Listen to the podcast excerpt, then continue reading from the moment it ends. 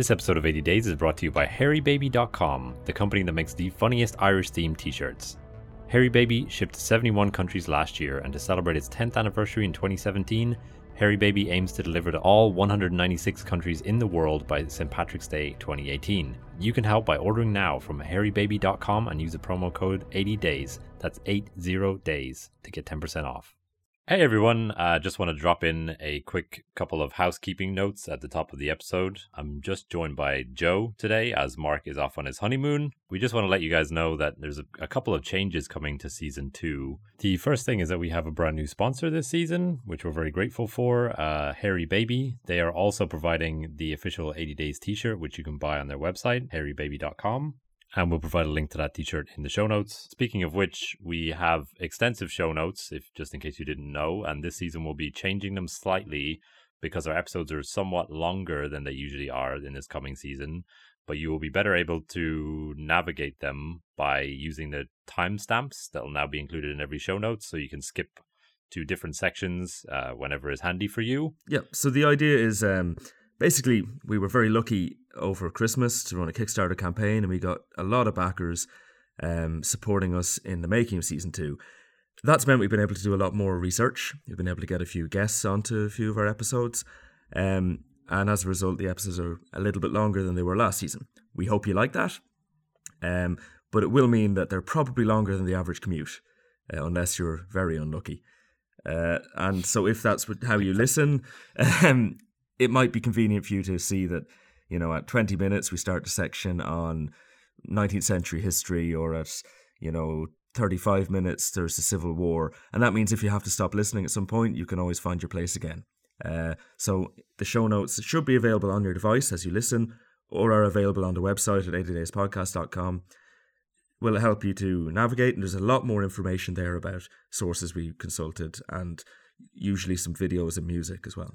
And the last thing that we want to mention after thanking everyone again for their generous contributions via Kickstarter is that you can always get in touch with us and ask us questions or, you know, uh, inquire as to what's happening with the podcast or make suggestions for upcoming episodes or really just whatever you like.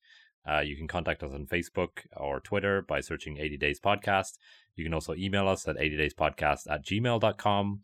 And lastly, we'd really encourage anybody who enjoyed season one and is listening to season two to leave us a review on iTunes, as that's the best way to increase our visibility. And of course, you can also tell a friend.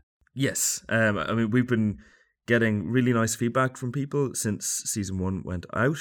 Uh, and it, it really is really nice for us to hear that you're enjoying it and it's it's uh, useful to you. So um, the more we can do to make this podcast what our listeners want, the better. So uh, let us know tell people about it, and let's keep on growing. The last thing is that we're switching to a bi weekly release schedule, so you can expect an episode every second week for the next 20 weeks or so. Thanks everybody for listening, and I will get you back to the regularly scheduled programming with the episode on Singapore. I am willing to wager twenty thousand pounds that I will make a tour of the world in eighty days or less. You accept? I accept. I accept. Train leaves for Dover this evening. Good evening, gentlemen.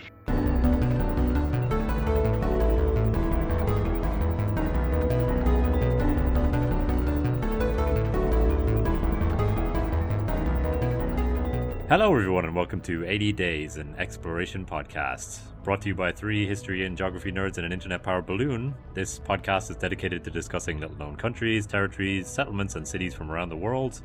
And welcome to the start of season two. My name is Luke Kelly. I'm broadcasting from Hong Kong, and joining me today are Mark Boyle in Surrey in the UK, and Joe Byrne in Bern, Switzerland. And today we'll be discussing Singapore, the Lion City. This tiny island city state is home to 5.5 million people and is located just off the southern tip of the Malay Peninsula, just one degree north of the equator. It's a country without seasons, remaining hot and humid year round, and gained full independence just 51 years ago although it wasn't a cause for celebration at the time, as we'll see. Since then, uh, Singapore has developed rapidly as an Asian tiger economy despite its lack of any natural resources, and today is one of the most well developed and successful cities in the world.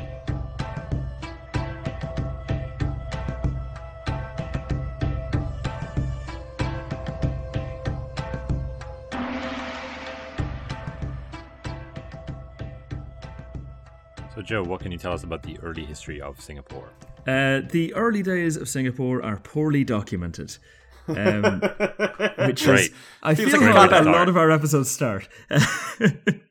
Anyway, around about 100, the um, the Greco-Roman uh, cartographer and, and historian Ptolemy identified a place on his map uh, that he called Sabana, which is possibly this island, though it's hard to be sure because his maps are not perfect.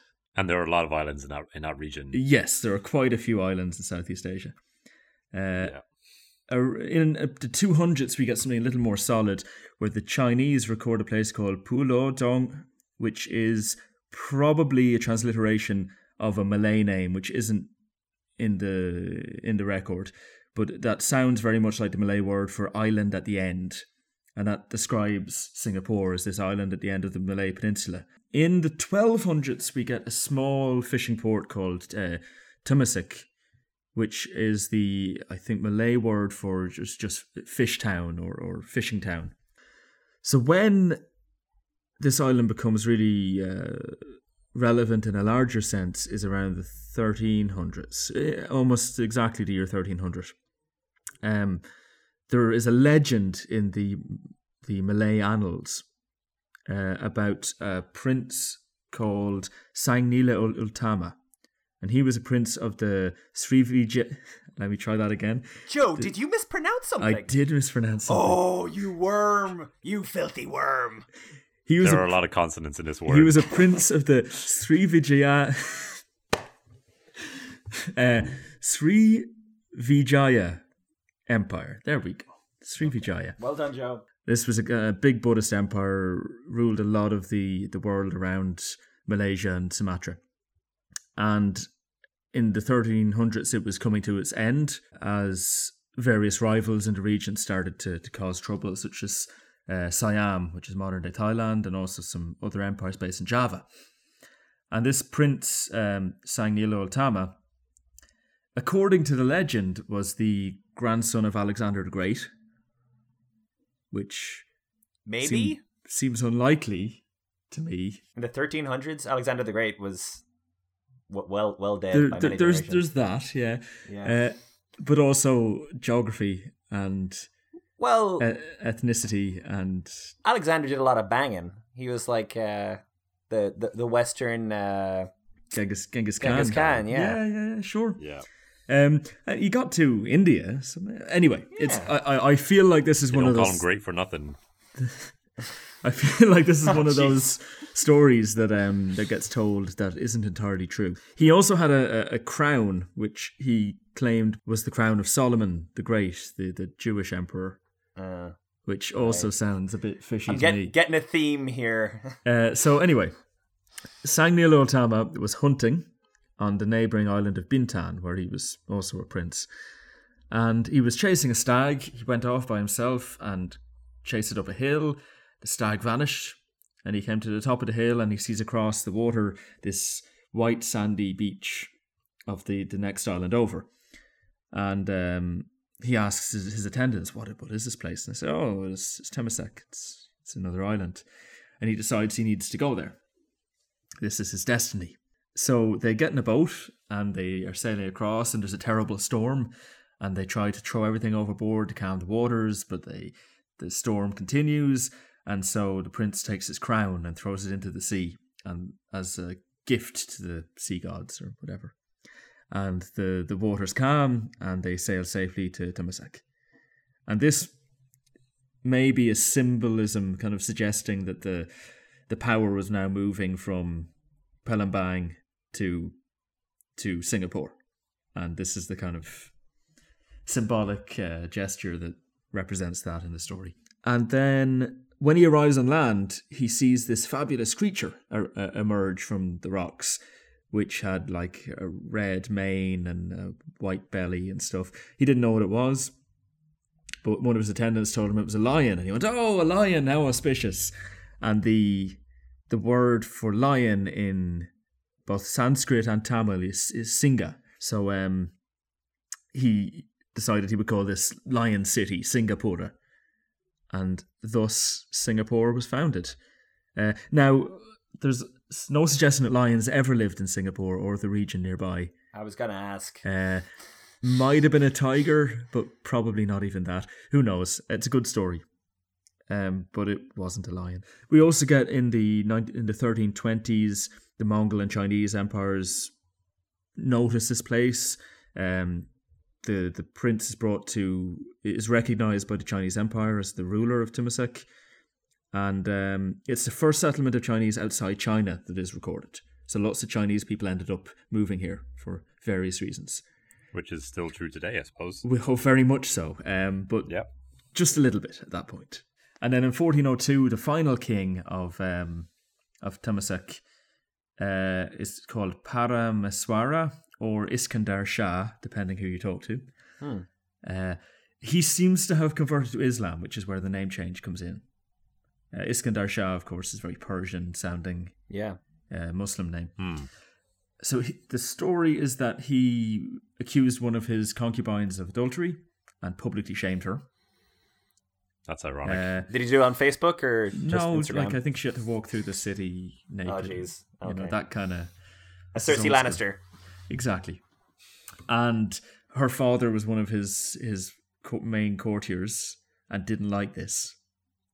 So he colludes with the the Majapahit, the Majapahit uh, With, with these lads. with these lads to um, invade, and he'll help them out and recognize them.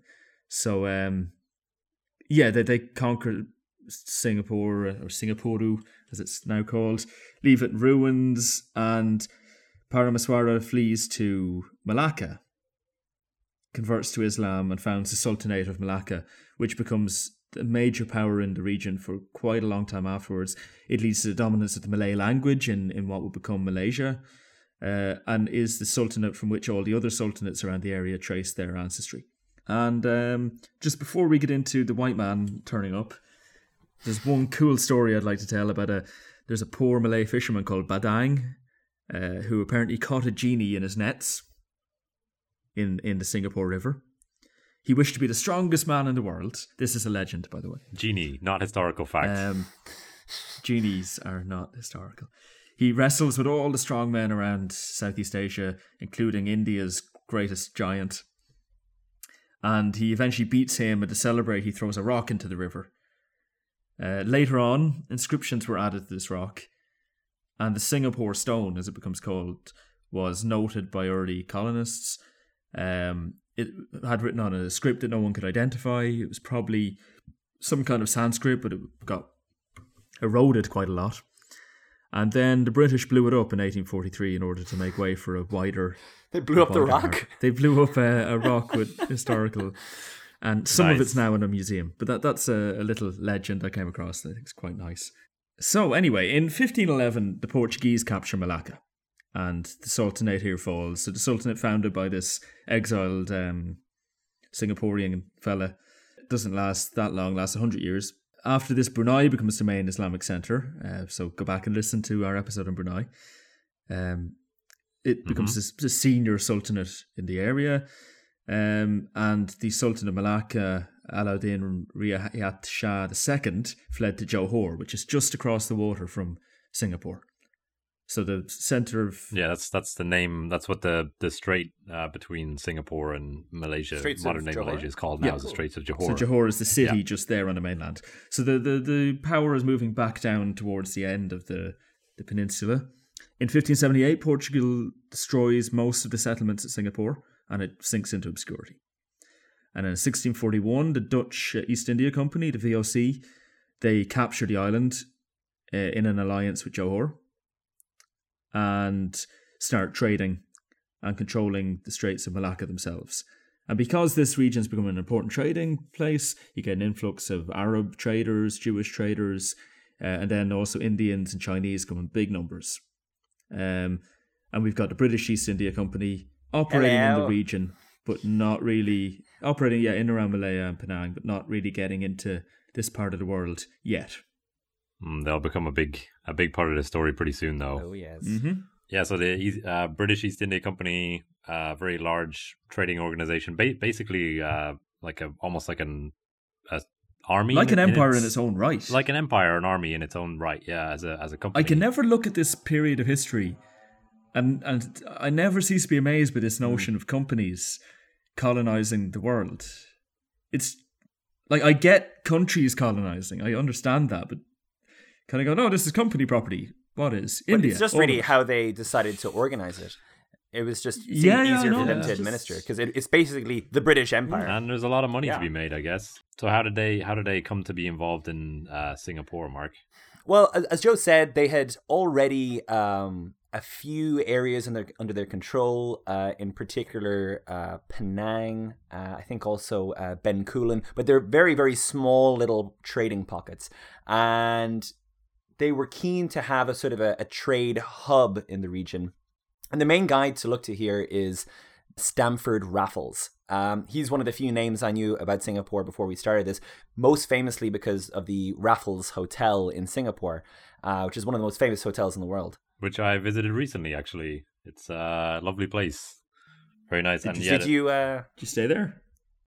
I did not stay there. No, uh, it's it's a very expensive hotel to stay in these days. But uh, I did get a walk around it, which is it's yeah, it's beautifully preserved and you know a very very nice kind of big colonial building. Like it really stands out uh, right in the middle of Singapore. And is is the hotel from this from this era, or is it just named in his honor? oh no, it's from about 1910, 1920 thereabouts. It was uh, still you know still the colonial era, but uh, I mean hundred years on from from this period. But there are tons of things that are named after Raffles in, in Singapore nowadays. Like he's still a, a, a monumental figure in its history. And there's a monument. There are. There's a, at least Literally one monument, I think monumental. maybe two. Yeah. They have a white and Uh, a black statue of him. Okay, that's strange. Yeah. Uh, uh, did you have the cocktail, Luke? The Singapore Sling. No, uh, I did have the Singapore Sling in a different bar in Singapore, but we didn't get one in uh, Raffles Hotel once again because it's very expensive. Did it? Uh, did it totally kick your ass? Because I've seen what goes into it, and it's it is fierce. It, this is it- a fierce it's drink. quite a drink, quite a drink. Uh, I would recommend trying one if you get the chance. Care to explain? So it's uh, three parts gin, one and a half parts cherry liqueur, three quarters apart Cointreau, three quarters apart Benedictine, and then some lime, pineapple juice, and grenadine. So super sugary, super tropical, super boozy. Sounds sounds colonial. Uh, Hmm. Yeah, but it was uh, founded in uh, founded invented in uh, in Raffles Hotel. Okay. Uh, so anyway, all all that feeds into just the the legend of Stamford Raffles. Um, so the guy himself, uh, born in 1781, born off the coast of Jamaica, so a proper product of the British colonial system. Uh, his family weren't super wealthy; they were kind of speculating on. Um, on business in North America, and it didn't work out with the uh, American Revolution and the War of Independence and so on. Oh yeah. Uh, in 1795, he started working for the British East India Company. Uh, Ten years later, uh, he was sent to Penang. So from 1805 onwards, uh, this kind of uh, uh, Malay areas are his focus and his speciality. Um, as we've already kind of mentioned, the Dutch were the dominant power in this area, and the British just wanted to kind of just get a little foot in the door uh, here. They had Penang, they had a few other small territories, but they really wanted somewhere to base their their trade. But they also Um, didn't want to antagonize the Dutch, I suppose. Exactly, because if they they woke the Dutch up, the Dutch would basically squash them because they had uh, such a, a huge interest in the area, and they didn't want to scare the Dutch, but they did want a little a little taste. Um, so Raffles apparently uh, also met Napoleon. He took a trip to uh, Europe at one point, and on the way he stopped on into the island of Saint Helena, Oh, right. where uh, Napoleon was in exile, and he described Napoleon as um, oh, I, I wrote it down here. Uh, this man is a monster who has none of the feelings of the real man. Uh, he also described him as abrupt, rude, and authoritative. Is it possible Uh, that he was a bit miffed about being in exile? Like Oh yeah, Napoleon. that's was- like I was- visited a guy on death row and he was really testy. It's sort of he had about 10 minutes with Napoleon and Napoleon basically he seemed seemed like a weird dude from the first hand account. He just kind of didn't really make eye contact and was just interested in facts and figures and stuff, uh, and wasn't very personable at all. But as you say, he was imprisoned in the middle of, of, of the Atlantic. and who so- the hell was this Raffles guy? Exactly, Johnny No Pants. Um, so uh, Raffles is also made lieutenant governor of Java. Um, he gets a bit of military experience there. There's a bit of a military campaign, um, and generally his stock is rising within the British East India Company. In 1818, 1819, he joined up with a, a local English uh, big knob, William Farquhar, to negotiate ownership of Singapore.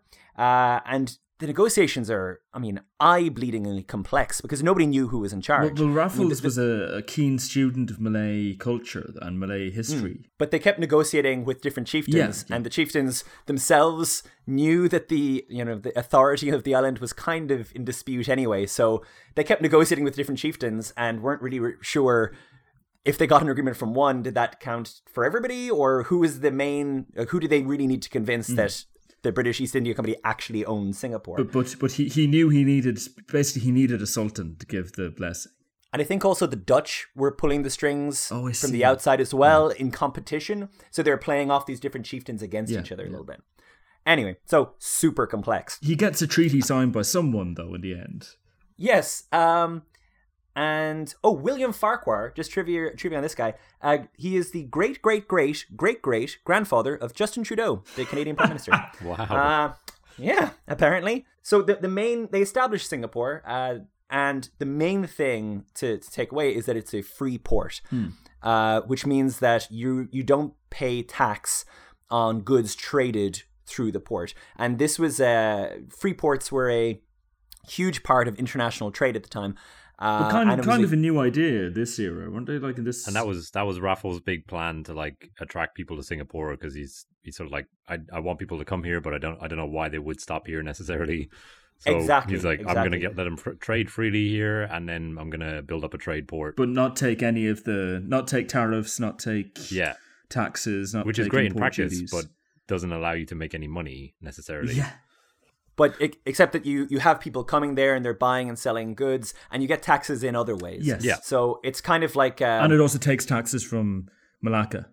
from the Dutch, exactly. So it was a big competition with the Dutch, um, and he was very keen on organization and planning. Uh, he tried to plan the settlement of, of Singapore very strictly, but once after 1819, very quickly he he left. Uh, I think he, he. I don't think he went back to England. I think he went uh, to somewhere else in the Malays. He went back to Bencoolen. He, he he was still the lieutenant Bencoolen, yeah. governor governor of of somewhere else. He was just dilly dallying around, founding colonies he hadn't been asked to found. And uh, he left this Farquhar guy uh, in charge, and Farquhar was very laissez faire. There seemed to be, uh, I mean, rapid growth of the of the the settlement as a trade center, but unorganized, uh, lots of crime, prostitution, gambling, so much uh, opium. slave trade. Uh, It, I believe it's around this time, Mark, that the I don't know if you read this. The the colony uh, earned the name Sin Galore, as in like Ooh. it's kind of yeah, full of a, a den of of you know villainy and scum and you know it's Is, uh, isn't that the isn't that Mos Eisley in Star Wars? is that uh, yeah? Well, I guess you In can draw the comparison more- there. Yeah, Den of villainy and scum. Have I seen? Oh right, Yeah. yeah. So anyway, Raffles comes back and he's, "What the f have you done with my colony, you big fool, Farquhar?" Uh, and they have a massive falling out. Uh, Farquhar then, I think, sued him, uh, and it ended up that both of them ended up going back to England around the same time. And their arguments followed them, but whereas Raffles just kind of, kind of, kind of left, Farquhar was given this huge send off. Uh, all of the different uh, ethnic groups represented in Singapore apparently all loved him. Uh, he went home to Perth, Scotland, and built two mansions, one with a huge billiard hall for his many, many friends to have their cool parties in. uh, and Raffles, he seemed a bit, bit of a downer, to be honest. Like, uh, he, he had a lot of tragedy in his life. Most of his family uh, perished. His first wife, many of his kids, because they were living in, in Malaysia, and there was a lot of uh, malaria and so on. Uh, and Raffles died at the age of 44. Uh, so he did found the colony, and then he kind of whipped it back into shape uh, after having been away for a while. And then he kind of immediately died. He totally only spent like a year and a half or so in in the colony. If that, if that, like spread yeah, out over little. a couple of years.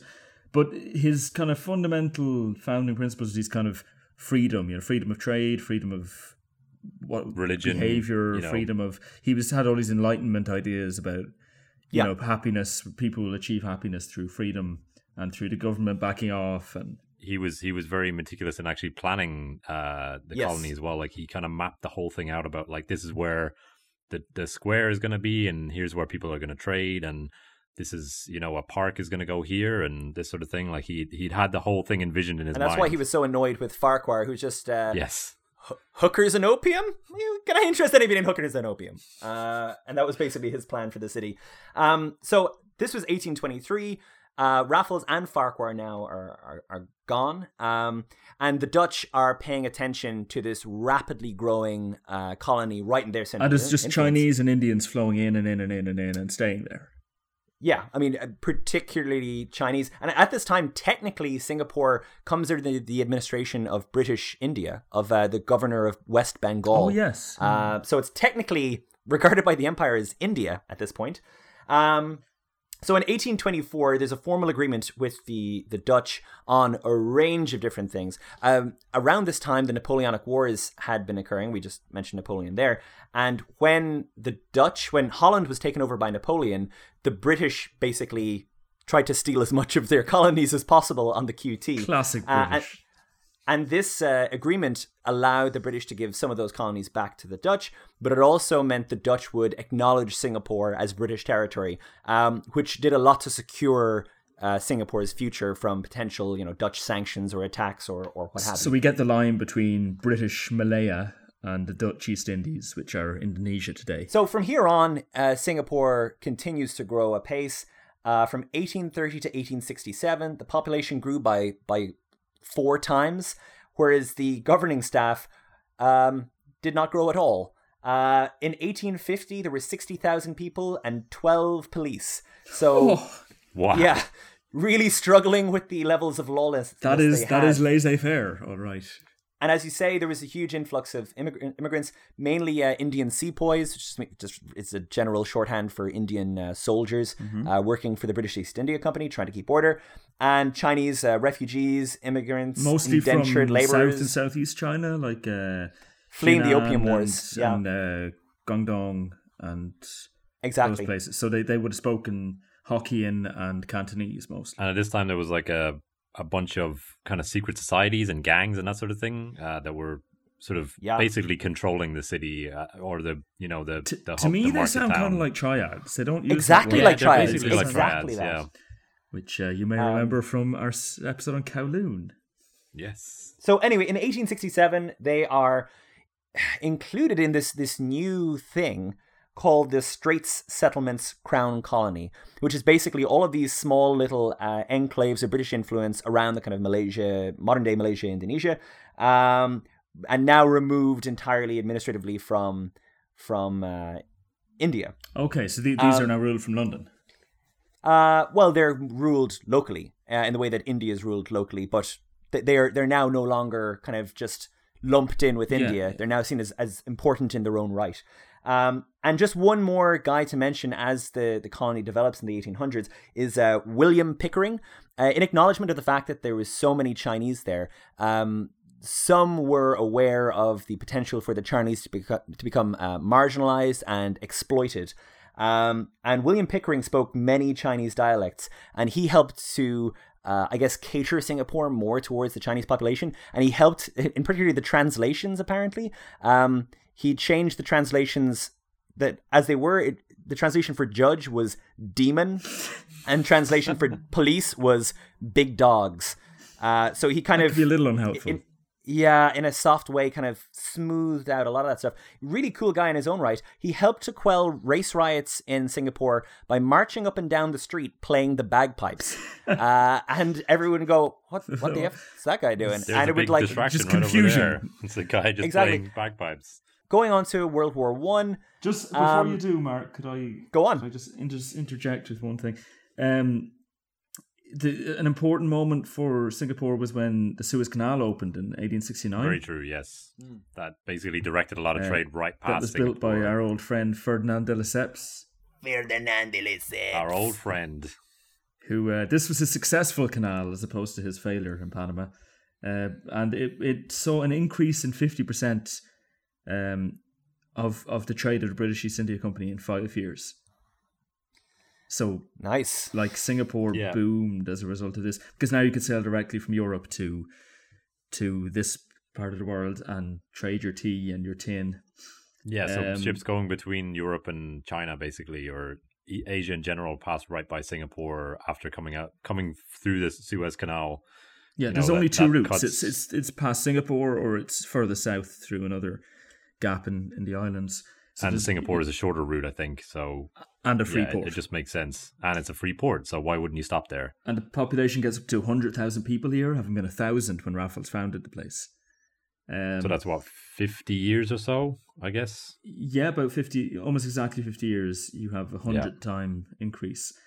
Um, and the important trade goods are tin from Malaysia Mm. and rubber trees, which were secretly imported from Brazil.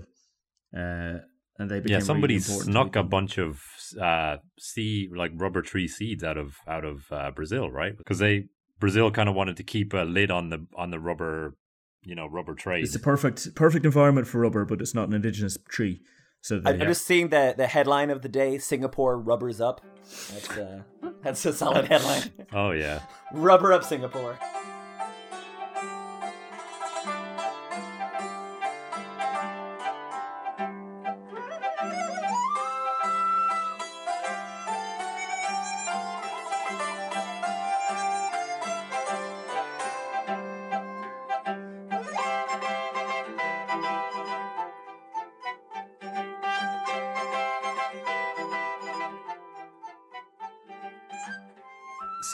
That leads us nicely into uh, the 20th century, Mark. Uh, you want to tell us a little bit about the effect of World War One or how Singapore geared up for that particular conflict?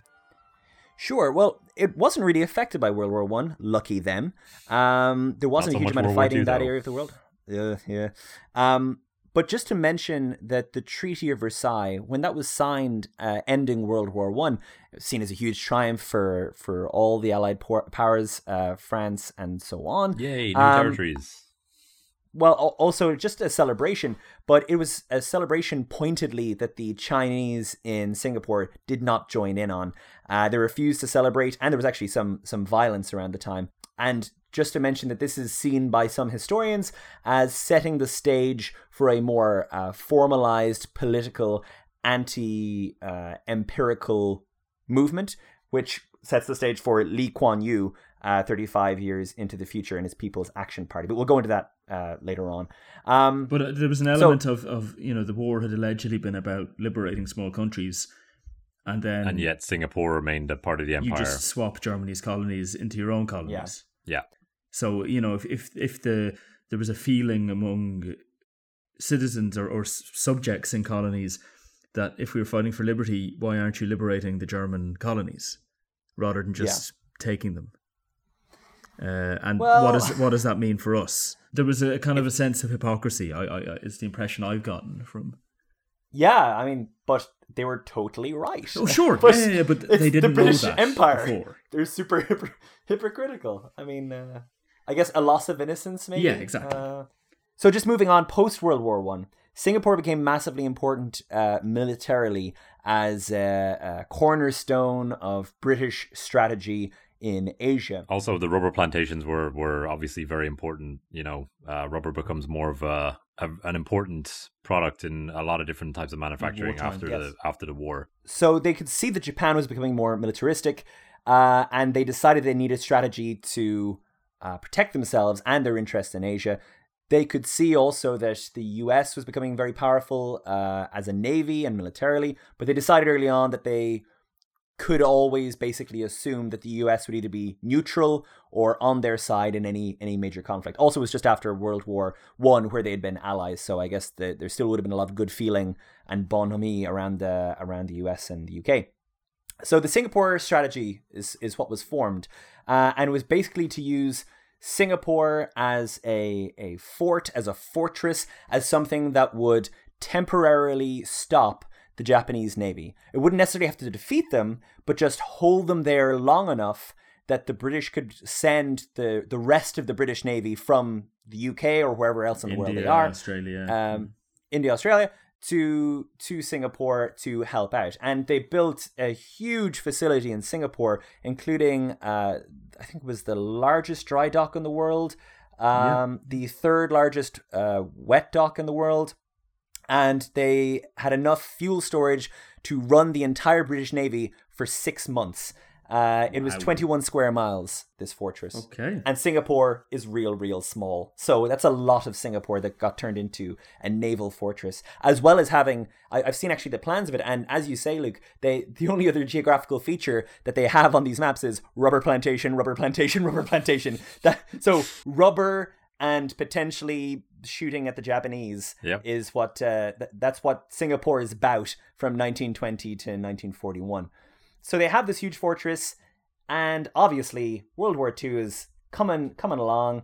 Um, how how does that all go, guys? Uh, that's where my notes end. Well, it's, question it's- question mark. Something we need to keep in mind is that World War II in this region is starts with the Sino-Japanese War. 1931. Yeah. The Chinese residents in Singapore were largely pro-Chinese. Weirdly, um, That's true. That's a that's a very good thing to note. Yeah, yeah. The Chinese population in Singapore uh, is very resentful of the Japanese. they were largely first or second generation immigrants. Yeah. and Yeah. weren't they, they- a lot of them would have raised money for the war effort in China, which and also a lot of them uh, boycotted Japanese products and Japanese, you know, imports and that sort of thing, Mm. which the Japanese did not like. we'll get to that. They, they weren't using Japanese uh, VHS tapes. Uh, they refused to use those. Mini disc. No more Uh, Toyotas, you know. yeah. So yeah, we have uh, December 1941. Japan attacks Pearl Harbor, as we mentioned, and uh, also attacks Malaya. There were, I think, three or four large Australian warships that were in the area that were there to protect against a Japanese invasion, and uh, were not very well equipped to do so. They were not e- equipped uh, to deal with the Japanese, basically blitzkrieg, which they uh, took from from the Germans. Ma- mainly kitted out with uh, boomerangs, uh, D- d- weaponized kangaroos, yeah, blow dart didgeridoos. Uh, Um, almost as bad, to be honest. Okay. I watched a documentary where uh, one of the Australian soldiers who served, or uh, Navy men who who served on one of these ships, was sort of, you know, pitifully recalling the fact that they the Japanese uh, were flying in on planes and. The uh, the guns could only be raised to something like thirty degrees or something something along those lines. So they're kind of going, Oh, we can Shoot throw, up! as you said, up! shoot up or throw boomerangs or whatever whatever you happen to have. But our our navy guns are not gonna are not gonna take down any of these planes because they were obviously built in an era before uh, air warfare. And and were there were there many of these ships around Malaya? Was it I think it was three, maybe three big warships Three? around Malaya, all of which were sunk within a day. I think Oh. that kind of sets the stage for uh, the Battle of Malaya, uh, which is a overall a, a complete capitulation by the Allied forces. There was great propaganda, and you can see some of this on YouTube actually of Allied soldiers, Australians and British and uh, Indian regiments as well in in Malaya who were stationed there at the time, and they were all told like, "Oh, the Japanese are sort of squinty-eyed, you know." Guys and you know once once they get rained on you know they're they're going to give up and you know you can they're so they're so small you can skewer two of them on a one bayonet and this sort of stuff it's Oh, uh come on. I recall I recall uh, a rumor around Singapore. This isn't from our research. This is from from years ago about how amongst the British they they genuinely thought and incorporated this into their planning that the Japanese had poor night vision that's true as well because yeah that's they in, that's in the squinted. propaganda yeah and as part of that they defended less vigorously at night and obviously the Japanese took advantage of that because the British were racist idiots. yeah Uh, yeah So, c- congrats to the Japanese in that one, one Yeah. limited a- account. Luke, given all this hubris and poor planning, how quickly was the entire colony lost? So the the Battle of Malaya was was uh, as I said a capitulation, complete capitulation by the Allied forces. The Japanese basically had this kind of blitzkrieg strategy where they would strike fast and move quickly throughout the colony, and the British were just totally unprepared for it. For example, the British forces had said they're not going to, you know, we're in the middle of a rubber plantation, a giant rubber plantation full of trees. There's no point in us having any tanks. And then the Japanese invaded with over 200 light tanks, which the British forces were completely unprepared Ugh. to to take on. Didn't the uh, didn't the Japanese use a, a huge use a huge number of bicycles? They also well? did. Yeah, that's a that's a very famous approach. image of uh, Malaya. So they they kind of at, at times there were certain points in uh, the Battle of Malaya where they were kind of waylaid or their truck transports were not you know not brought up to the front lines in time. So they just literally jumped on bicycles or in boats. And just kept moving forward, uh, kept making progress south towards Singapore. did they did they steal these bicycles? I think some of them they took, uh, some of them they took with them, but I think a few of them they did they did steal. Yes, so that that was another thing was Um, that the the Allied forces were kind of condemned afterwards for not having destroyed things like fishing boats, which Mm. the Japanese then utilized as the the forces the Allied forces re- retreated. They're not playing fair. Yes, why would they use our bicycles? That's unfair. That's uh, they were locked. you know, yeah. Soldiers inexplicably were also told to not harm the rubber trees. As they retreated through vast uh, rubber plantations, they were told by you know the likes of Goodyear and that's a, you know these big Ugh. uh, rubber interests not to harm the trees, uh, which is is just ridiculous. arsehole And then move. of course, as we know now, the Japanese were uh, kind of tenacious and you know very well prepared for this assault. They did not surrender in this entire campaign. There were no more than a dozen of them taken alive. Uh, they also pioneered this technique uh, where their snipers would pick off uh, anyone who was saluted. So anybody who seemed to be in command, that's Mm. who they would target to That's very rude. to impact the the, the morale of Yeah. the Australian forces. Yeah, sorry uh, to answer your question, Joe. Just 55 days after the start of uh, the invasion, so you know, two months, the Japanese had conquered the entire Malay Peninsula, peninsula and they were sitting across the Straits of Johor, looking at Singapore, and yeah, were intent on taking it. So a few days later, uh, 13,000 uh, Japanese troops crossed the Straits of Johor after shelling the island intensely. And again, the British made a very, uh, very big mistake here, where they they basically split the island in two, so uh, east and west, and they put the Australians on the west side of the island and the British forces on the east. And the Australians had already I'm assuming They the, were- the the entry point is the west, right? Yes, the entry point is the west, but the British commanders Oddly, thought that it would be the east side of the island, uh, northeast side of the yeah. island. And uh, so they put the Australians who had already fought, a lot of them had already fought in the, the Battle of uh, Malaya and, you know, were wounded or ill equipped, as we'd said. And then a lot of them were also re, uh, reinforcements. So people, again, there were interviews with soldiers uh, in these documentaries that said they had never fired a shot before the Japanese invaded. Uh, they Oh were just God. landed in Singapore and sort of said the Japanese are going to come across those straits and uh, you know do what you Good can. luck. yeah. Oh God! So uh, oh no! yeah, They put a military field hospital in front of the front door to try to block the Japanese. exactly. So the And Japanese a bunch of children. Uh, the Japanese did they did lose a lot of people in this assault um, coming across the Strait of Johor. Basically, from there they just sort of flooded into the island. Uh, the the Australian troops. There's a lot of controversy about this nowadays, but the Australian troops were were blamed a lot of the time, uh, or have been blamed in retrospect for deserting. The the, the Um, cowardly Aussie. Yes, it's uh Cowardly Aussie. yeah. Basically, the Japanese pour into the island. Uh, after three days of fighting, three days of resistance, the defenses start to collapse. So yeah, at that point, once the Japanese start to land on the island, kind of people just panic. Soldiers are running. Uh, they're looting. Stealing all the rubber they can carry in their pockets. Yes. And the thing about this is that uh, it had been emphasized by the British that this is this is uh, quote no Dunkirk, so there won't be any rescue for these forces. And there was Oh my God! it- so Churchill had sort of said like fight to the last man, uh, don't surrender, you know, don't surrender Singapore. And it's important to note here that there was up to 85,000 Allied troops on uh, the island of Singapore and only 30,000 Japanese. And at this point, after the whole Battle of Malay, they were they were pretty decimated. Like they were they were they'd traveled a long way and they they'd fought a lot and they'd you know made great progress, but they they were not as well enforced and as well equipped, I guess, as as they could have been. Doing it on empty bellies. And, Yes, and they kind of raced ahead of their front lines and, you know, were always uh, pressing the attack. So Singapore falls to the Japanese af- one week after that invasion. Uh, Gordon Bennett, General Gordon Bennett of the uh, Australian uh, forces, is largely condemned in in this because uh, he was one of the few uh, who actually made it off the island, which you know is a bit of a no matter what way you look at it, is a bit of a cowardly move. He leaves thousands and thousands of his troops behind and uh, flees flees Singapore in the last days before Oh the Japanese God. invade, uh, telling them to put up a brave fight and then fleeing himself. he shouted from his dinghy Yes. as he sped away. Yes. So, so the occupation was pretty brutal.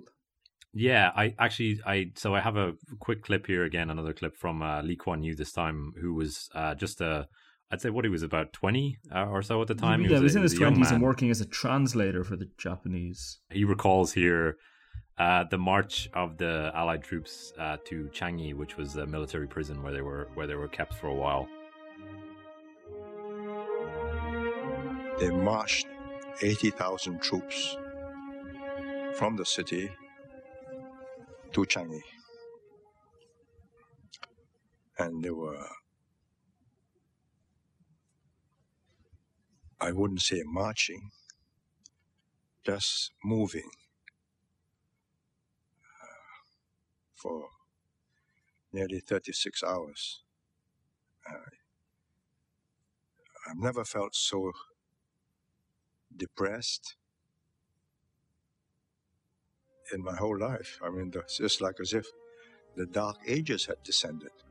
Yes. So uh, dur- during the occupation, um, the Japanese, with their classic, um, what would you say, uh, Vengeance. Brutal. empathy for for their, uh, Savagery. you know, that they started screening citizens, including children, to see if anyone was had, had anti-Japanese sentiments. And as we discussed earlier, a lot of people had given money to Chinese war effort, and so Yeah. yeah, they did have anti-Japanese sentiments, and they would just took people out and executed them um, on the Yeah, beaches. the- the so, numbers uh, vary, but it's it's somewhere between twenty five and fifty thousand were were yeah, the, executed. the Japanese claim it was about eight thousand, but you know. Yeah.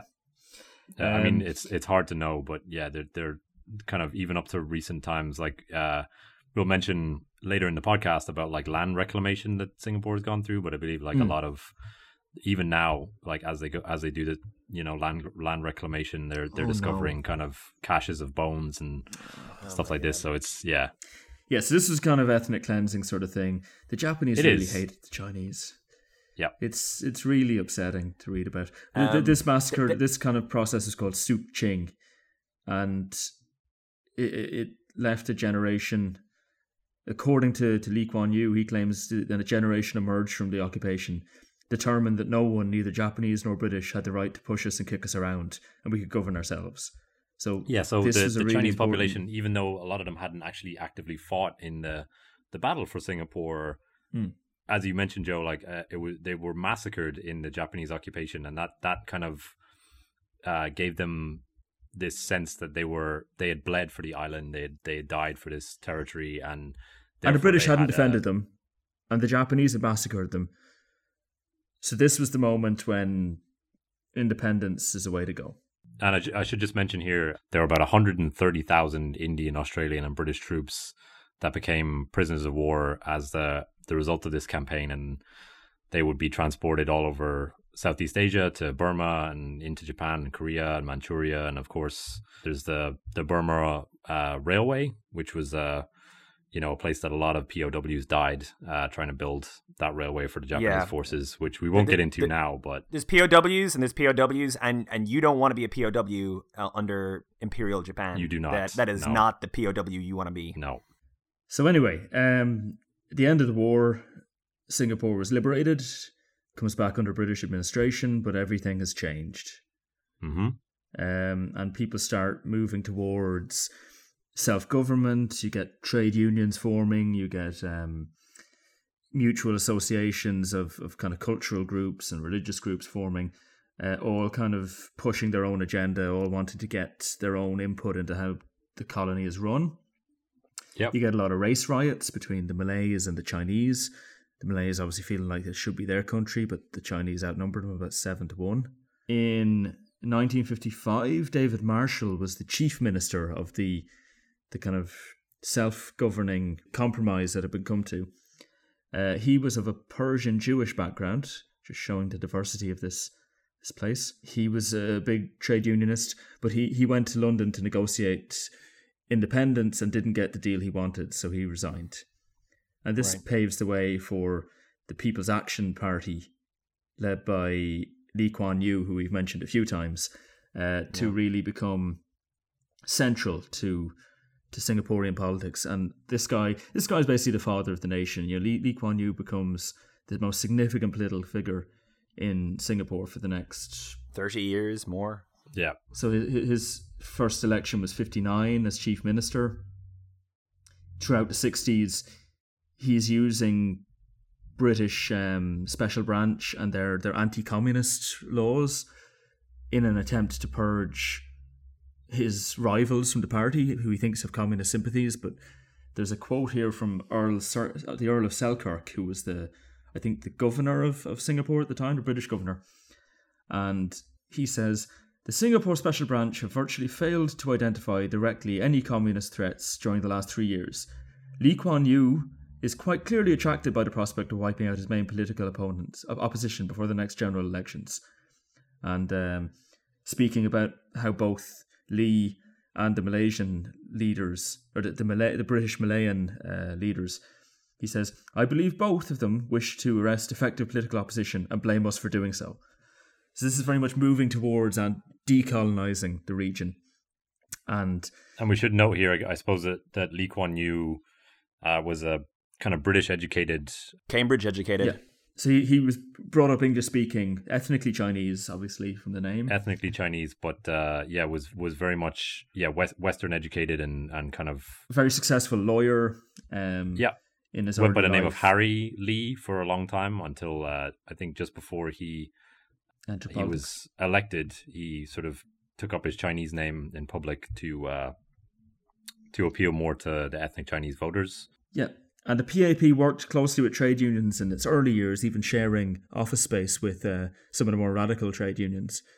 But um, then started to go really against communism because the British hated communism. No more of that. And the, Malay- no the, that. the people in Malaya, the kind of um, Islamic elite in Malaya, were not fans of communism either.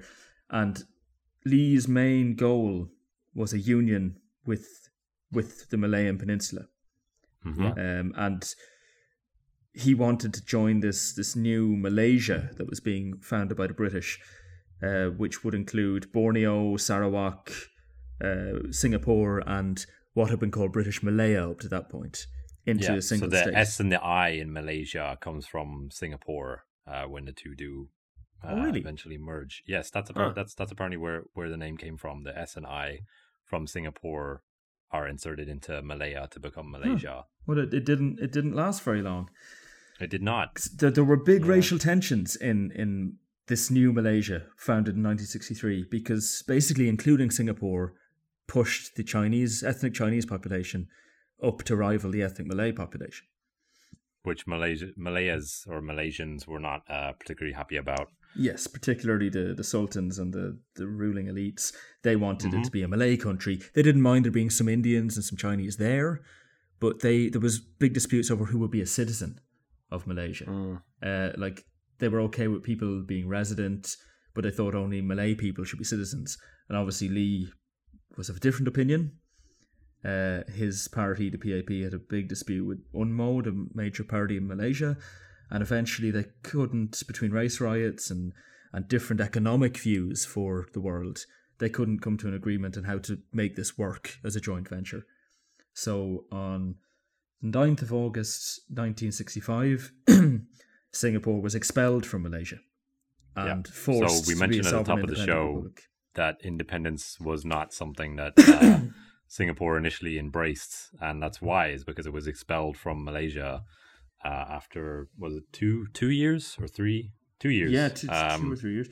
And we have a clip here of of Lee Kuan Yew giving a press conference up on the treaty being signed that gave gave uh, Singapore its independence, and he was uh, he was very upset about the whole thing. You know, every time we look back on this moment when we signed this agreement which severed Singapore from Malaysia, it will be a moment of anguish. I mean, for me, it is a moment of anguish because all my life,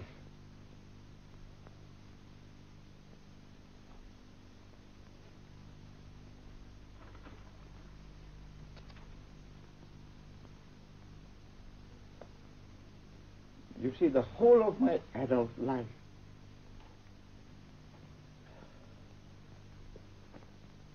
I had believed in Malaysia, in merger and the unity of these two territories. You know, as a people connected by geography, economics, and ties of kinship.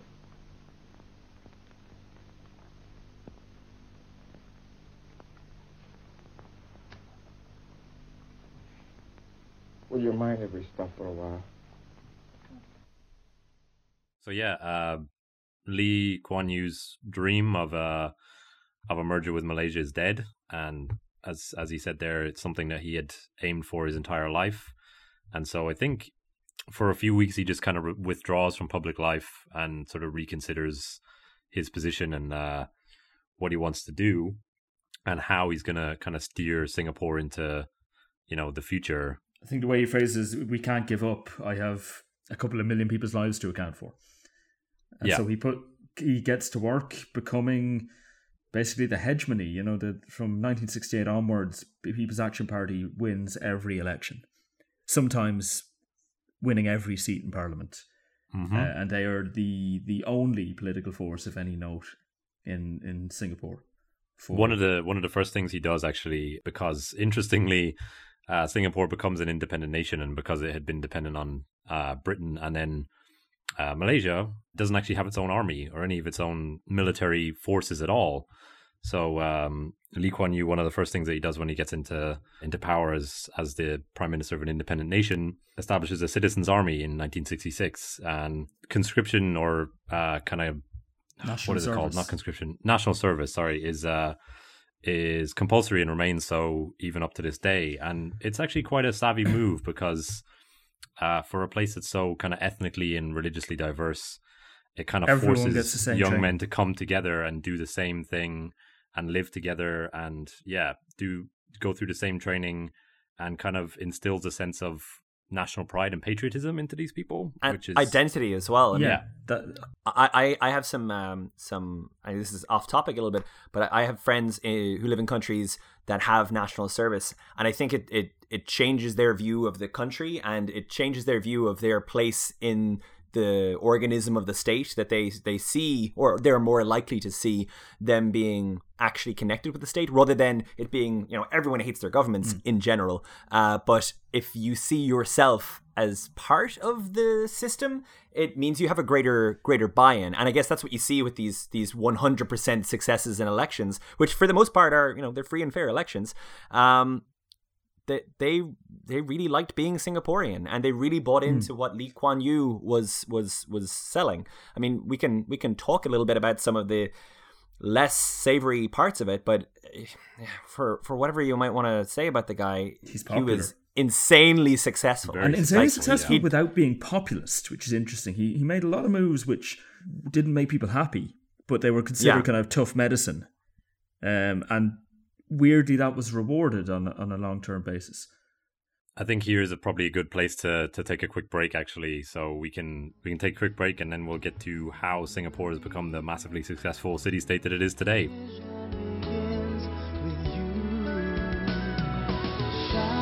Singapore. This is your song. Deep inside your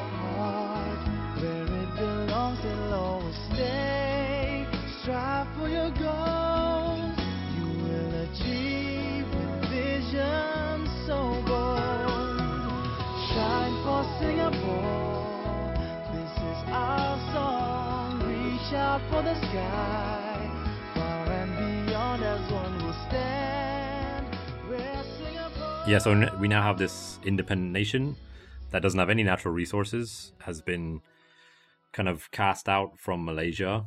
And they, they see their place in an, a in a globalized world earlier than most other countries foresee globalization. Hmm. And so it's all trade, trade, trade. Yeah, well, Yeah. that's that's that goes back to Raffles's you know Mhm. initial idea, I suppose, is free trade, and that's that's kind of where Lee Kuan Yew uh, decides to focus his energy is is kind of trade, as you said, Joe, and uh, kind of business and you know developing a kind of a hub of business uh, within Singapore. It's it's worth pointing out that um, homelessness and unemployment were problems when the country becomes independent, and so the solution.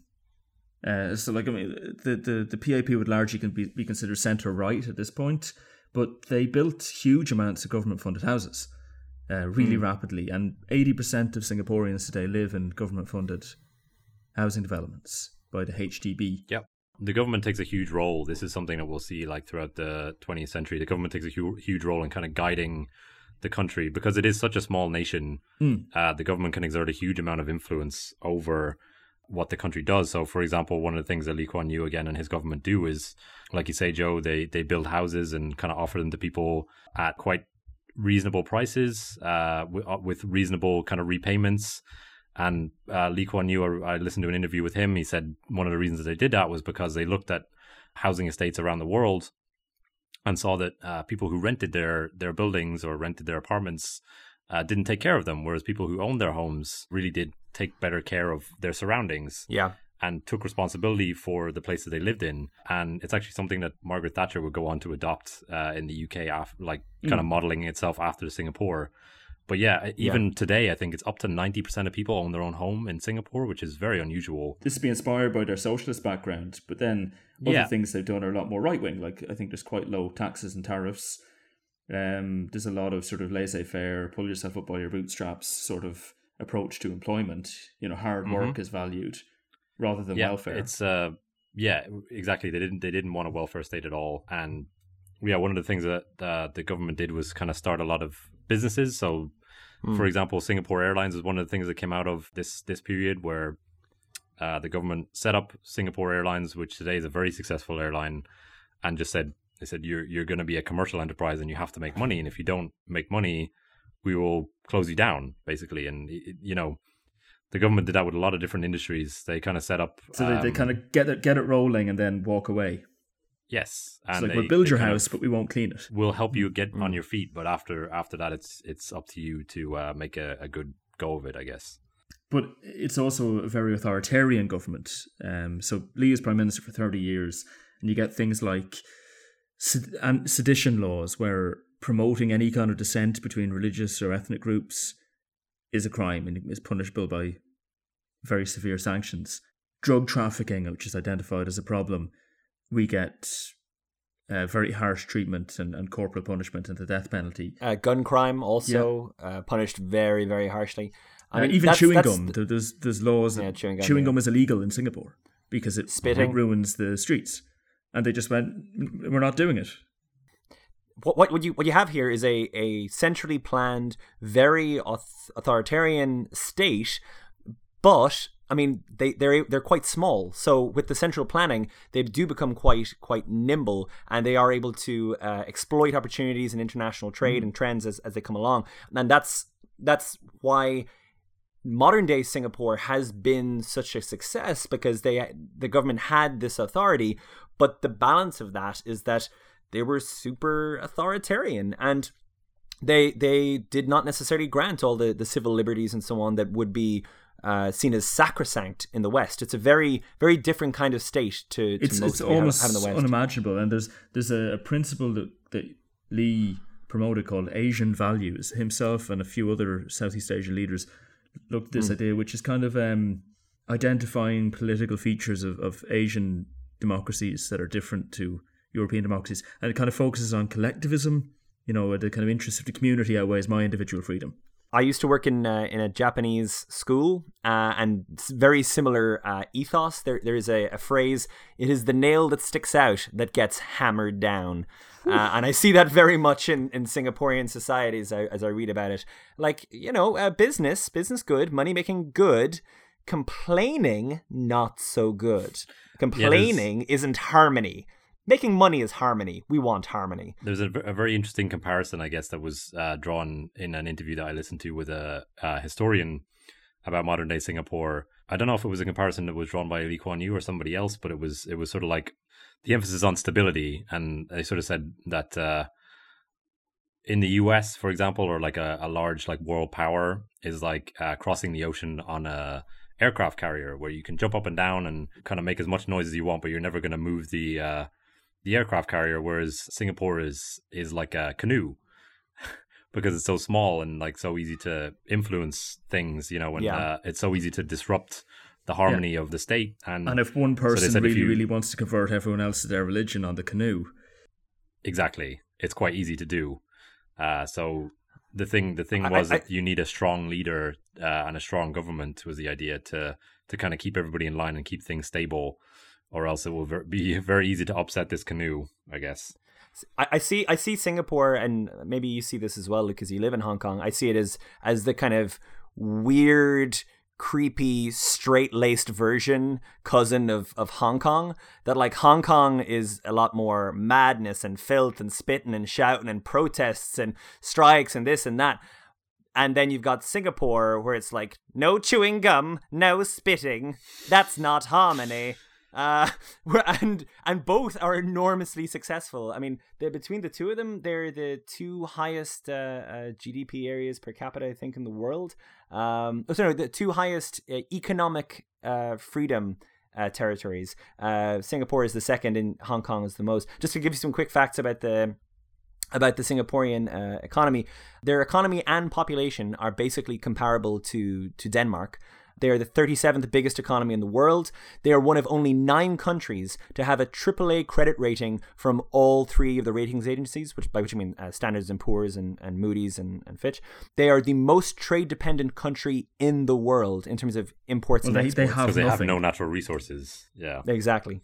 Um, their main areas of uh, uh, internal industry are banking, obviously, uh, foreign exchange trade, oil refineries. Apparently, they have 200,000 visitors for medical tourism a year. Wow. 15 million visitors for tourism normal. Biotech, uh, 22% of the economy is actually the government, government operations. So the government is is actually still a huge part, despite all the uh, the free trade they have.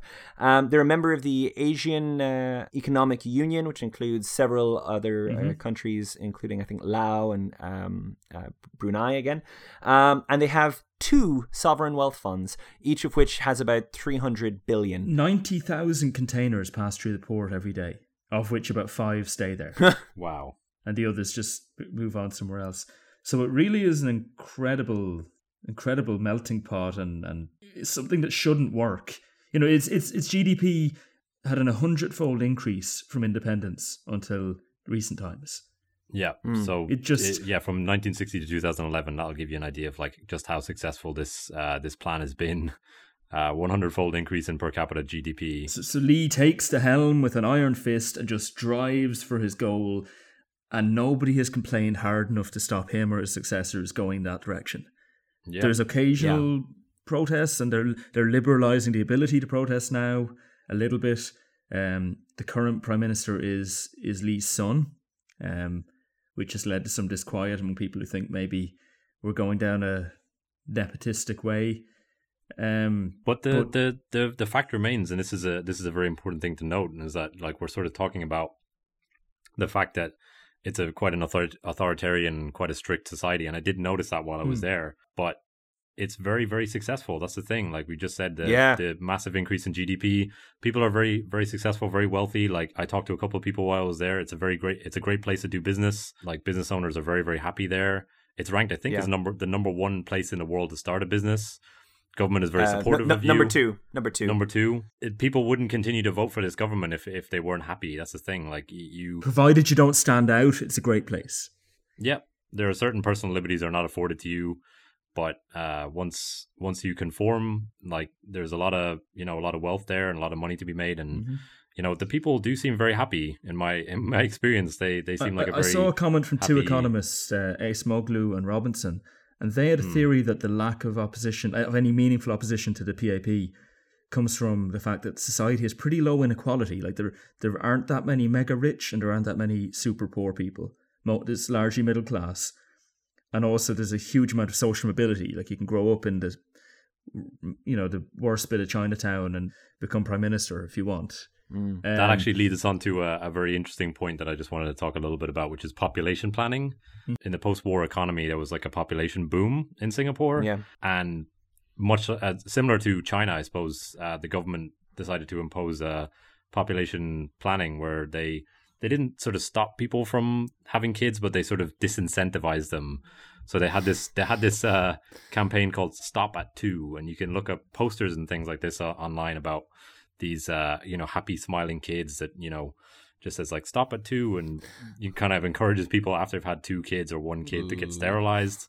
They would uh, so things that they would do in uh, for uh, the stop at two campaign. Workers in the public sector wouldn't receive maternity leave for their third child, for example. Uh, hospitals Okay. were required to charge higher fees for each child that you had. So, like your second child would be more expensive than your first, and your third would be more expensive than your second, and sort of thing. Income tax deductions would only be given for the first two children that you had. Right. Large families were less likely to get government housing. All the good stuff. Third and fourth children were given lower priorities in education. A lot of different things, and there's a there's a quote here from Lee Kuan Yew, which does not read He's very particularly well now, but Mm. uh, yeah, he's very quotable. I'll just read this here. Uh, we must encourage those that lear- earn less than $200 per month and cannot afford to nurture and educate many children never to have more than two. We will regret the time lost if we do not now take the first tentative steps towards correcting a trend which can leave our society with a large number of physically, intellectually, and culturally anemic people.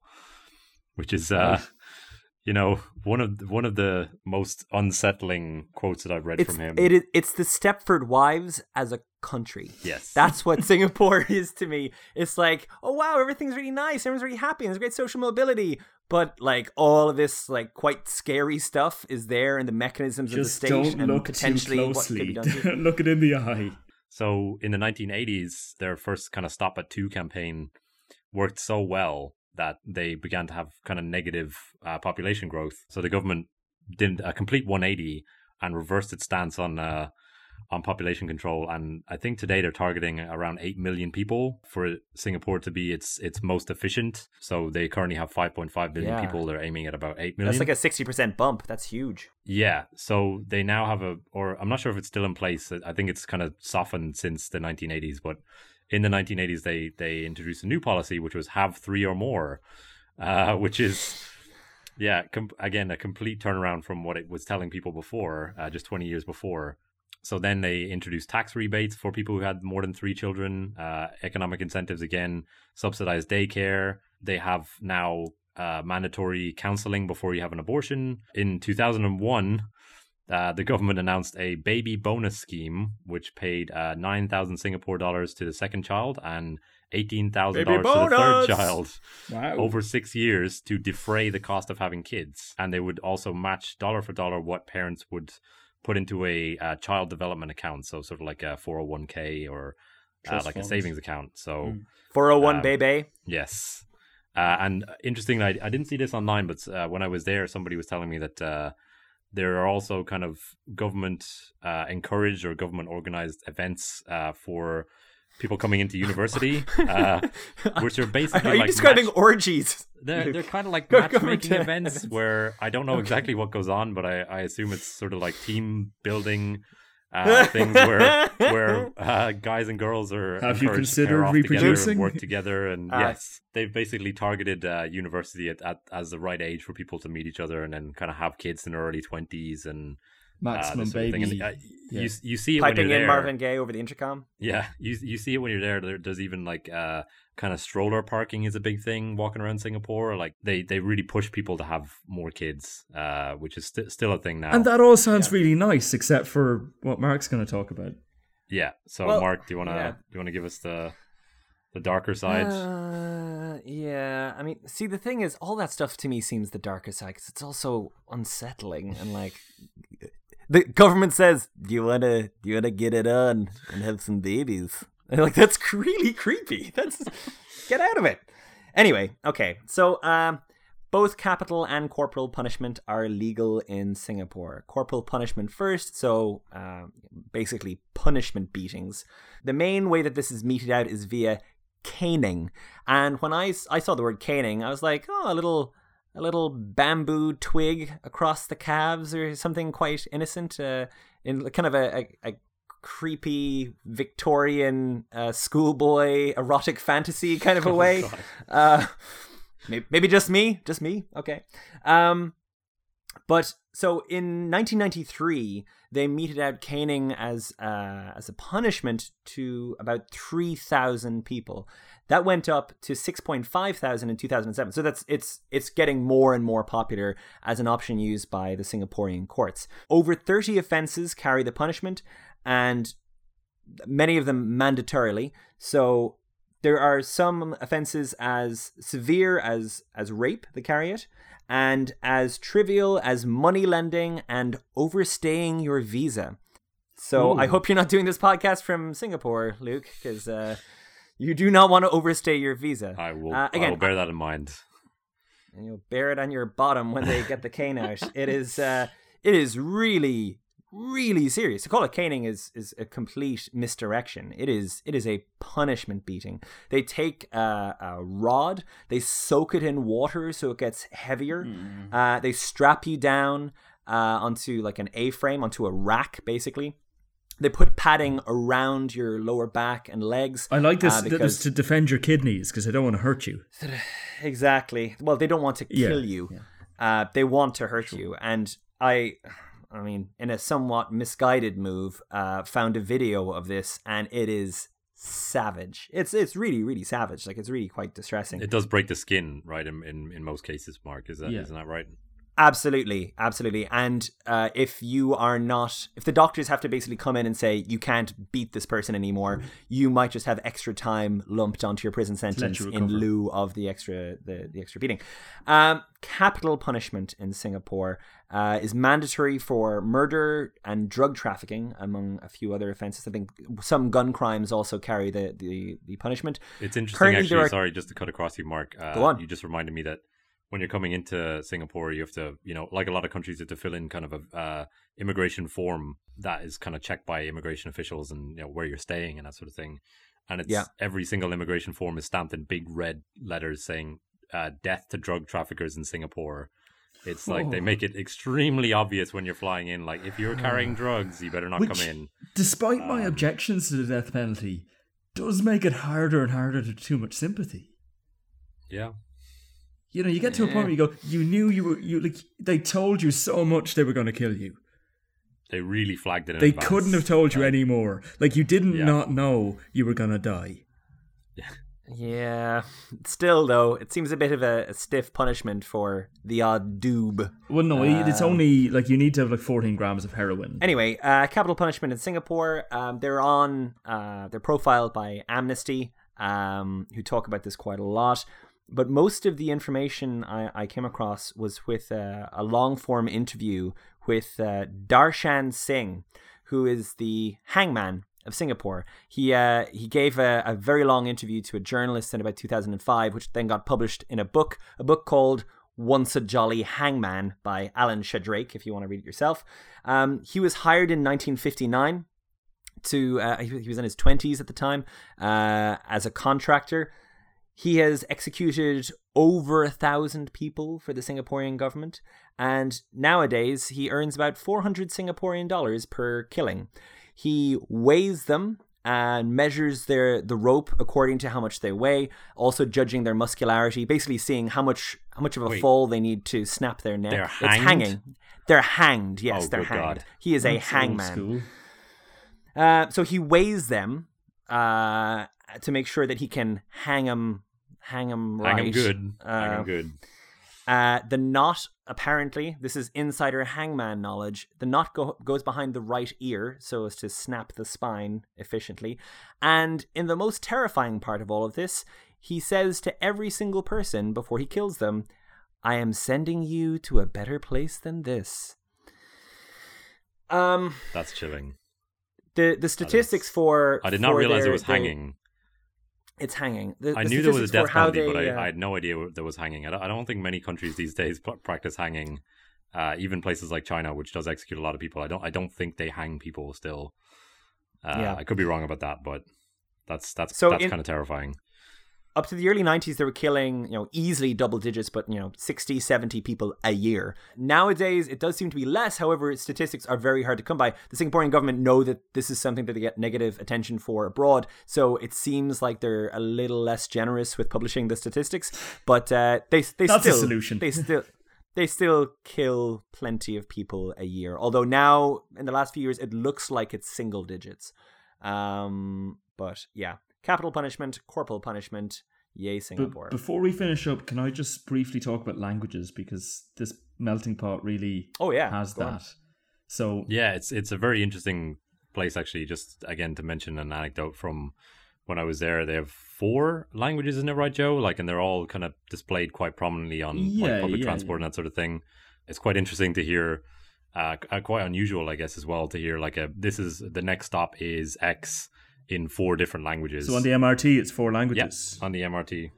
Okay. So as I said, it's a multi-religious, multi-ethnic place. There's about seventy percent ethnic Chinese, but ten percent ethnic Indians, but ten percent ethnic Malays, and then the rest, you know, European ethnicity and mm. and various other people. Quite a lot of expats, I believe, as well. Yeah, but but in, uh, well well under ten percent of the population. Mm. Um, so the language division is uh, oh, and, and just to again say that the Malays are mostly Muslim, the Chinese are about half Buddhist, um, some Christians, some uh, no religion, and then the, the Indians are mostly Hindus. It's something that we didn't mention before is that uh, when Singapore gained its independence, they chose English as their uh, primary hmm. language. So English is like the language of business so and this commerce. was chosen and, as the language that nobody owned. None of the ethnic groups were. Yep. And committed it's, it's to the language of, of globalization, as we as Exactly. we talked about earlier. Like it's a Mm. it's a it's the international language, I guess. So that's that's So it's the the, reasons why they working picked it. language, and in school they all learn English and their mother tongue. Um, so it's bilingual schooling is how it's done. English is the primary mode of instruction, and then the mother tongue is the secondary. So about thirty percent of people's first language is English. About thirty percent have Mandarin, um, and other dialects of Chinese have actually declined since the eighties, as Mandarin became the main Chinese version in, in mainland China. Uh, Tamil Mhm. is the most popular among Indians, and the Malay language is spoken by about 10% of the people. But the really interesting languages you get are Singdarin, which I'm not going to talk about, but that's a kind of Mandarin with English words in it, a kind of a, a, pidge, a Creole. But um, Singlish is fascinating. So Singlish is the S- uh, Singapore colloquial English, which has its own distinct simplified grammar compared to um, to standard English, and also lots of Malay and Chinese words from various dialects. Uh, and you get some really fascinating ways of speaking. It basically began as a pidgin, which would have been Chinese people speaking enough English to trade. And then, as it was learned by second and third generations, it becomes a Creole, where it's a, fully fledged language, uh, just with different grammar. There's a really good episode of Talk the Talk where they talk about Singlish. It's kind of a language podcast. We'll we'll link that in the show notes. Um, us three, we're all Ang Mo's, which means like Um, gingers. Apparently. What? Yeah, that's what they call white people. Oh, actually, now that you say, uh, back in back in my uh, when I was looking through the stuff that um, was it Pickering, William Pickering, when he was doing the translations, the the judges were um, what was it demons, and just foreigners were red haired demons. Yeah, yeah, yeah. So that's that's an old thing Hmm. apparently. That's from more than hundred years back. So you get some interesting words like uh, gostan, which means to go backwards from the English go astern, Huh. from a kind of naval nautical, but it doesn't sound like that. Um, Yeah. Westernized Singaporeans who can only speak English are called kantang, which means potato. In in I forget what language that is. Uh, if you don't understand something, you catch no ball. Catching no ball, I like it. And then there's this Oh. wonderful feature where they have it's like Chinese, and Luke, you might have come across this, uh, and maybe it's in Japanese too. Particles at the end of sentences that mean kind of the sense like the la. sentence is meant in. Exactly. So la is the most Yeah. popular one, which just means this is a statement. It's very popular in Hong Kong as well. So uh, an example is Ayo, don't stare, la, don't be so kaipo, which means you know, don't stare. I'm being emphatic about it. Don't be so obviously rude. Um, I we were looking for music for this uh, episode, and uh, I came across a couple of uh, military songs uh, from the conscripts. And one of them included the phrase, and I'm going to be using it in the future. I, am pretty sure that the meaning of the phrase is uh, "I'm having a tough time," but it was "shag my balls." Uh, I, I, will be using that in the future. Wow. Shag my balls. Uh, so we're just going to play one of those military songs here because it's in Singlish and it's got a few. You can hear the kind of simplified grammar, verbs not so important, just ideas one after the other, and it sounds like the kind of. It sounds like the mock Chinese accent that you, people used to do in like British TV before it was considered racist. So this is where it comes from. Like words like chop chop and look see are kind of from Singlish uh, pidgin. So um, here's that song. BMTC got condo sunset view look pretty cool. Wear all black, my chum pro team but run so much, where got time to swim? Ah. Ayo, ayo, ayo, ayo, ayo, ayo, ayo. And so in there we hear Malay words like "can I walk even more," which means I have to walk even more, and you hear an ah at the end, which is like a a request to the listener, like, do you agree? Uh, so it's a it's a living language. The government has tried to crack down on it occasionally, but I think they've given up. Uh, the speak good English movement has kind of faded into speak good English. Speak English good, guys. Get it right. Good English yes, speak. Exactly. Get it right. uh, and I suppose finally we should congratulate them on their success in the Summer Olympics last summer. Uh, yeah, Joseph Schooling, I think is how you pronounce mm-hmm. his name, beating mm. uh, one of the most successful swimmers of all time, Michael Phelps, in the 100 meter butterfly, which is one of the most notable sporting successes I think so far. Is I don't know if we have any, anything else on sport necessarily. Yeah, Singapore's first uh, Olympic gold. You're right. Uh, for such a young country, I think they don't they don't have a huge sporting tradition as far as I'm aware. Uh, do you, yeah. does anybody have anything on that or no? No, zero, not a thing. We, the bag I, I think empty. we we have covered a lot. Apologies if you're uh, uh, somebody in Singapore who happens to be a, a sporting hero. Uh, we, we we didn't research you, but but please as, get in uh, touch. we've got enough stuff Don't to talk about. Don't care about you. Never heard of you. Yeah. yeah. Um. Yeah. So we'll wrap it up there.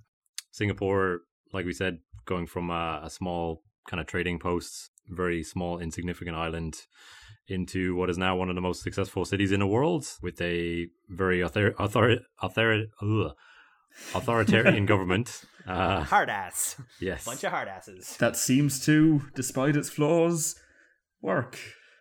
Yeah, work very well. Just a couple last things on this episode. We want to say a big thank you to two of our recent Kickstarter backers. That'd be Roland Seymour and Paula Cantwell. Thank you guys so much for your generous support. We really, really appreciate it. Uh, we also want to remind you to visit our sponsor, hairybaby.com. You can get 10% off using the promo code 80days. So, yeah, you can find more about this podcast on uh, 80dayspodcast.com, uh, or you can find us on Twitter or Facebook under 80 Days Podcast. Uh, we would encourage you, if you've liked what you've heard, or indeed if you haven't liked what you've heard, or if you have any corrections, to uh, go to iTunes and leave us a review or email us on 80dayspodcast at gmail.com. Uh, Mark, where can people find more about you on the internet? Uh, yeah, I got a Twitter at, at markboyle86, and I do a weekly blog, uh, The Toner of Leek, which is on WordPress. And Joe? And people can find me on timetobyrne.com. That's B Y or N E. And I'm also on Twitter, but I won't try and spell it. You can find a link in the show notes, I guess. Yeah. Uh, you can find more about me at uh, my website, uh, lukejkelly.com, or on Twitter at the Luke J. Kelly. Uh, thanks everybody for listening, and we'll see you guys in the next one. Bye bye.